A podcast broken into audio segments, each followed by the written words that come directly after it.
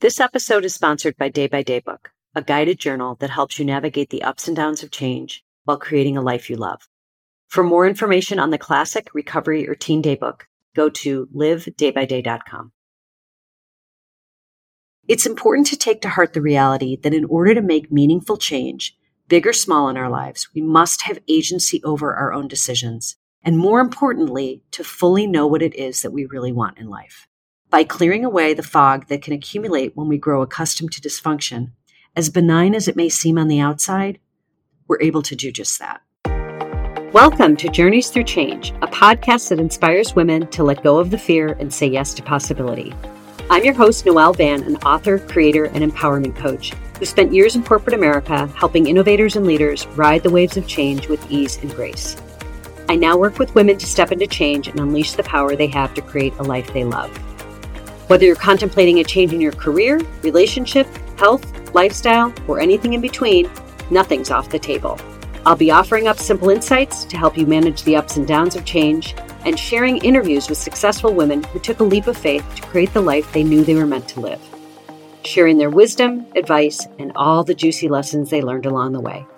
So get cozy in your favorite comfy chair and let's get started. Upgrading your life on any level involves executing your power of choice and making a decision to make it happen. I want to talk about something I think is so, so important to look at when thinking about decision making of any kind, especially when it comes to shifting a dynamic that you may have grown used to. Now, we've talked about recognizing the beliefs that can hold us back, but we also need to take a closer look at the relationships we have in our lives and how they can either help us make important leaps to continue to make improvements or subtly drag us down and get in the way of progress. Now, there are three ways we operate in the world that I think are worth recognizing when it comes to our personal and professional relationships. To better recognize each of these, let's take a look at them a little bit more closely. The first is independence. If we are living our lives independently, we are basically living autonomously without relying heavily on others for emotional or material support. It's really a foundation that fuels our ability to courageously create what we want in life. So if you're independent, you're likely self reliant and make decisions on your own. You'll prioritize your own needs and goals, and you can take care of yourself without being overly dependent on others. Now, this is recognized as a personality trait that marks a sense of confidence in listening to your own voice and taking the lead in your life. Most independent people are able to align within a relationship with others while keeping a sense of their own goals and wishes. Now, it's important to note that independent personalities are able to be interdependent when it comes to relationships. This is a healthy way to exist with others where individuals maintain their autonomy, but also collaborate and rely on each other in a mutually beneficial way. There's a recognition and respect of each other's independence while also acknowledging the importance of your connection. You share responsibilities, communicate openly, and work together toward common goals. In an interdependent romantic relationship, both partners maintain their individual identities and pursuits, but they're rooting for each other's success. Now, the third one is codependence which refers to a dysfunctional and one sided relationship where one person relies excessively on another for emotional support, validation, or identity. This is where the needs and desires of others are considered over your own, and you have difficulty setting boundaries. And you may feel a sense of worth or identity based on your ability to care for or fix others. Now, one thing to note a person in a codependent relationship might constantly sacrifice their own needs and well being to meet the needs of their partner, often to the detriment of both people. With that said, there are plenty of perfectly healthy relationships out there, and interdependence is certainly a goal worth striving for in a partnership, allowing for a more balanced interaction where both individuals are supporting the growth and success of the other. It allows us to be part of a unit while maintaining our sense of independence along the way. Now, regardless of our life situation, we're always in relationship with others, so maintaining this sense of independence, ensuring we never lose sight of what drives us internally and leads us to pursue our goals, along with the ability to work interdependently, is what maintains a healthy balance between self and others. So, really, a mix of both is key. But life doesn't always work that way, and it would be wrong not to recognize that relationships are what bring up our stuff in 3D. So, most of them are going to have power dynamics that simply reflect this as we continue through our life's work, so to speak.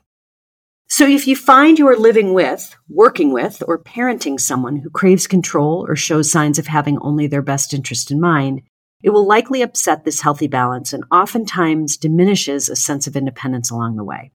These interplays can often be difficult to recognize, and until something goes sideways, it can become a very subtle dysfunction that can take us years to see for what it is. Now, family is one thing, not necessarily chosen, and where some of our dysfunction starts, but the people we choose as friends, partners, and business colleagues can tell us quite a bit about how we see ourselves and what we feel we deserve, pretty much mirroring back to us all the time. With that said, we can't talk about relationships without talking about the often damaging dynamics of control and dependence. When you interact with individuals or select partners who over index on their need to control, it's inevitable that you will have a lack of independence or a sense that you need to obtain permission to think for yourself or make decisions about your life without seeking validation or approval. Once again, no one is actually making demands here, so it's very subtle. It's just an unspoken way of living that you've grown accustomed to that feels safe. Now, it can often be disguised, especially by the one more in control, as love or protection, when it's really just quiet manipulation in disguise. And this, my friends, is literally a slow and steady self esteem and creativity killer. Now, Dan Kennedy, who's a famous author and marketing guy, once said, We cut the umbilical cord from our mother, then we walk around for the rest of our life with it in our hand, looking to plug it into somebody else. When we pick someone to fill a void or to play the parent in our lives, we never really have a chance to take full responsibility for our own decisions, and this can make change very, very difficult. Now, when codependence gets added to the mix, it just amplifies the dysfunction, chipping away at our sense of self, lowering our level of self confidence, and creating a preoccupation with others' needs, wants, and expectations of us. Where you end and the other person begins becomes virtually non existent. And this is where the subtle issues take hold and can become really difficult to untangle. We will often go years playing out a familiar storyline until something breaks down and we finally realize we've not been showing up as strong, accountable creators of our own life. Feeling an obligation to look to others, partners, friends, children, colleagues, to make our decisions for us by projecting onto us who they want us to be without our input or conscious consent. And by the way, this is just a reflection of the other person's history typically a void they are trying to fill in their own life, projecting onto you. You see, we tend to seek out those who feel familiar, even if it's not the healthiest choice for us. You may have had a father who was super controlling and found yourself now with a partner with similar traits. The funny thing about life is that we often align ourselves with people to uncover the areas where we still have work to do. Kind of the universe's way of helping us to continuously grow. So making the decision to break free of that need for approval becomes an internal job, and it's up to us to turn it around. So let's talk a bit about a few areas where codependence can show up in our life. The first is children. Now, children may not seem to be an obvious one, but kids can do a number on us when it comes to feeling the need to save them from themselves. Codependence is tough to overcome, especially when you feel responsible for the welfare of your kids. And this is where setting boundaries is key, and we're going to get into that in a few minutes. The second is relying on parents for validation. It kind of makes sense. After all, they were our authority figures for many years as we grew into adulthood. And our relationship with our parents can remain close throughout our lives. So when we reach maturity, it's sometimes difficult to let go of this habit of seeking approval from them. The next is life partners. Choosing life partners to replace the role of a parent is a common one and just perpetuates this need for validation you had growing up, making it more difficult to find your independence within the relationship. One thing to note in the case of divorce, this can get amplified, especially if one person has a financial hold over the other, a dynamic that can certainly challenge independence in addition to potential feelings of anger and resentment. Lastly, is friendship.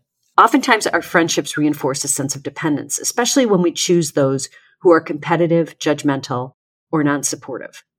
It's a reflection of what we think we deserve and can cause a whole host of issues when we try to break free from that dynamic and think on our own. Now, this is where codependence comes in. Having a lack of independence in our relationships can cause us to want to fix other people and to make sure that everything's okay in their world without recognizing that things are not okay in our own. So, how do we become more independent?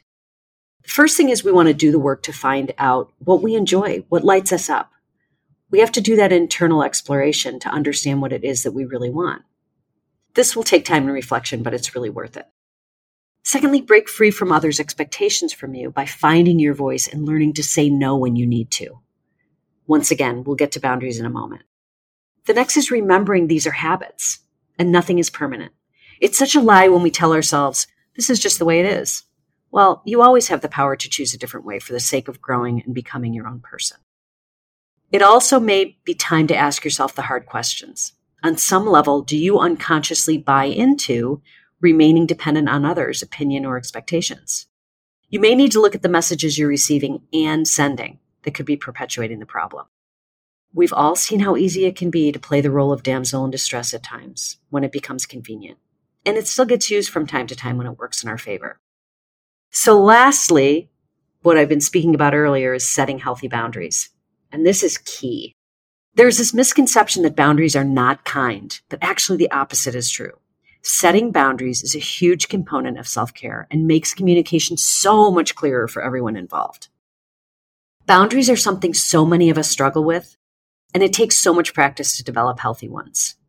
This challenge is often a way of life for those of us who grew up in families where addiction was present. The family dynamics simply didn't support the practice of healthy boundary setting, and this can haunt us well into adulthood. This causes a tendency for us to seek out relationships of all kinds that require more and more from us, and we become more than willing to give and give and give, too often at the expense of ourselves. This will slowly chip away at your mental health and confidence, and soon you'll find that you've lost yourself in the process without even realizing it. Now, the good news is once you recognize it, you can do something about it. These are all part of becoming more independent, which often comes with age and experience. But fair warning, it can also shift the feedback you receive from others once you decide to change the dynamics in any relationship. So once you show signs of becoming more independent, know that you'll likely run up against a couple of things. First thing is resistance. People will not like it. Any change in how you interact with them upsets their equilibrium and you will often get pushback or anger as a result. Know that this is bound to happen and stay steady in your conviction to create more independence for yourself. Second, this internal shift inside you may be one of the more profound signs that it is time for you to change and grow as you find your voice and inner strength by gaining a more independent approach to your life. And then lastly, although anything that upsets a dynamic we've grown accustomed to can be scary and uncomfortable, especially if it involves breaking free from relationships that don't support your growth, understand that this will be temporary. And as in anything, it's just an upgrade in how you're showing up for yourself and others. Just remember, independence can look different for each of us and is the first step in shedding the old behavior and mindset and growing into the person that you're meant to become. So, how do you know if you're in a relationship that's less supportive of your independence? You can start by asking yourself a few questions. And I'm also going to include these in the show notes.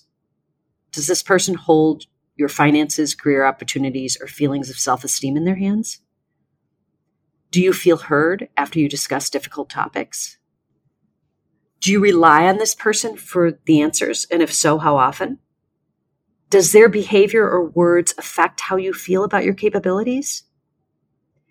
Do you feel a sense of dread or lack of validation when they're not around? Do you take direction regularly from them? Do you feel smart and capable around them, relying on them to take care of it? And how free do you feel that you can state your needs? Do you feel you have permission to make decisions without their input? And lastly, how open do you think they would be to support you if you made more decisions on your own? All that said, healthy recognition is important, and it's really the ultimate goal.